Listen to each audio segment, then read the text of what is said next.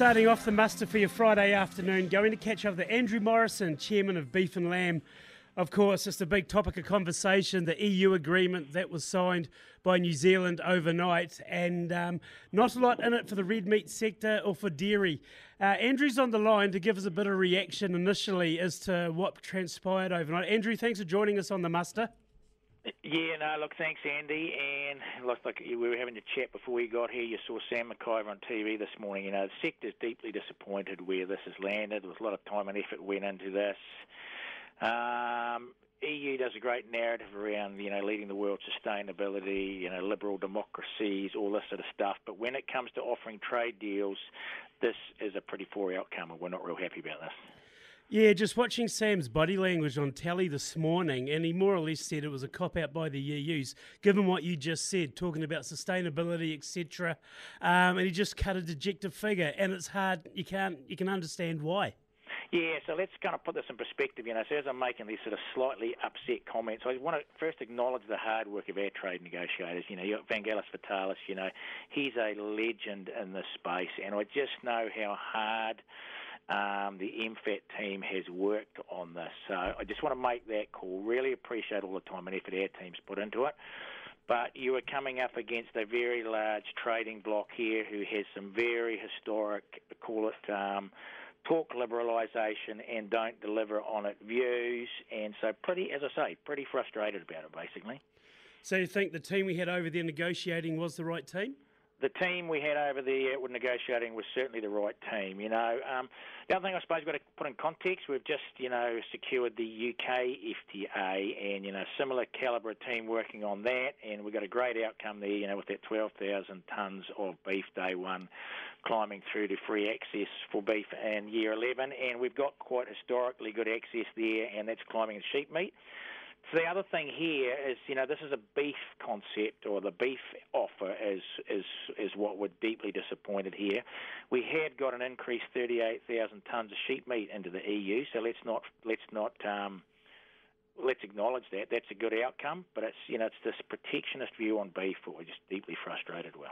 It's a mere drop in the ocean, though, when you consider the amount of tonnage that goes into the EU for red meat yearly, though, isn't it? Oh, it is. You know, I'm just trying to get me. Uh, what is it? I have. I've got that written down here. You know, we've been we've got 10,000 tonnes in a market that consumes 6.5 million tonnes of beef annually. And I suppose what was frustrating, because I've just been up there too, Andy, and we met with their chief negotiators. We met with the EU DGs of trade and the EU DGs of um, agriculture, and we talked through all this stuff. A lot of rhetoric around food security and concerns around that, while then limiting access uh, to a market for high quality product, the sort of product that their consumer wants, and in a time of food security, just so the narrative doesn't align with the delivery. Would New Zealand have been better off to have walked away from this free trade agreement, in your opinion? Um, I, I was speaking to one of our guys up there this morning, Dave Harrison. He gave me a great analogy. He says it's like going Christmas shopping and you wanted to buy an Xbox and you ended up going home with a pair of socks. and I thought it was a great analogy because at the yeah. end of the day, everyone still needs a pair of socks. So we still need do need market access. And I suspect our trade negotiators were sitting up there going, okay, how important is the access here? And beef was only one of the um, one of the you know the, the products we were that we were negotiating with up there. You've got a whole bunch of stuff like horticulture and other things also. So. Uh, those negotiators would have weighed that on balance and tried to say, could we get better than this, and made a decision on that, I'm suspecting. So there was almost a realisation um, before they started that there'd have to be a lot of compromise as far as red meat and dairy went. Well, yeah, well, I don't know if it was it wasn't it would be a realization at the uh, 11th hour, you know, 11th 59th minute that what are we going to get out of this, and what is the decision we make in the interest of New Zealand. So, look, as I say, that's why I want to, you know, I want to call out those guys. They really bat hard for New Zealand, and I suspect there was a really hard decision to make as to what offer they took. Um, yeah, but just a side note as well. Spare a note for spare a thought for the cheese producers having to change the name of Feta in a few years as well. That seems like quite a heavy, heavy compromise for an industry.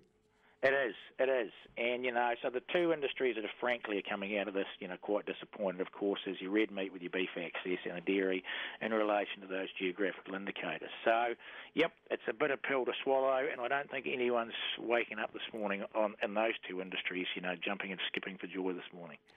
So, we're now for negotiations for New Zealand as far as free trade agreements go.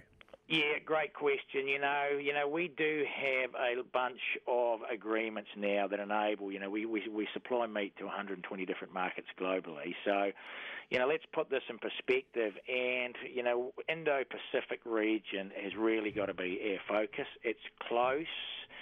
Um, there's huge demands for protein in those regions, and so you know it's proximitous to it to you know where we where we produce our stuff. So look onwards and upwards you know, EU could make the decision whether they wanted to liberalise that market. They made that that, that decision. Um, now our challenge has got to be to go to the world and scour other markets also. To you know, as I say, we've got strong access through CPTPPs, etc. But let's just keep building on those. I think our Prime Minister as well, coming out condemning our major trading partner, is kind of like dancing with fire as well, though, wasn't it? It kind of was, and as I say, um, yeah, that's people make their own decisions while they make statements. And um, yeah, look, but uh, we certainly value the access we've got into China, and that's a really, really important market for us. Yeah, it's a really important market, and I think we just can't really overestimate how much we rely on China. So it's kind of like if China tells us to jump, we have to more or less oblige because um, they're our major partner, and we just need um, Jacinda Ardern coming out with these comments can come across as being pretty concerning. Like if China cut us off at the knees, what would we? What would New Zealand do then? Yeah, so let's not dwell on that. Let's just dwell on our city. You know, let's be careful around how we treat and respect our major trading partners. By the same token, you know, as I say, we live by our values in New Zealand, so we have to have the ability to um, convey what we think, but let's do that in a respectful manner that leads to an outcome. Hey, Andrew Morrison, Chairman of Beef and Lamb, thanks very much for talking to us on the muster. We'll let you go and feed out. Cool. So, sort of headlines, um, Andy. You know, at least we have got an, an extra 10,000 tonnes. in entry into force, you know, 3,333 tonnes on day one. Tariffs used to be 20%. They've gone down to 7.5% in market. You know, um, that is, that's still, it's like a pair of socks. At least we've got something for Christmas. Yeah. But the second thing is let's not forget that additional sheep meat access. So there is something in this for the red meat sector. Thanks for your time, Andrew. Thanks, Andy. Andrew Morrison, the chairman of Beef and Lamb. Um, yeah, like watching Sam McIvor on TV this morning, he just looked like um, a very disappointed man. He um, on TV, he was asked, "How did you feel? How's things? How's it going?" He just said, "It's a very grey day. It was a very grey night in Brussels." So it just sums up the mood at the moment. But um, it is what it is, and it has been signed. So New Zealand's free trade agreement is going through with the EU, just not the outcome for the red meat industry or for dairy. Coming up next on the muster for your Friday afternoon, catching up with Chris Dillon, Chairman of Federated Farmers here in the South.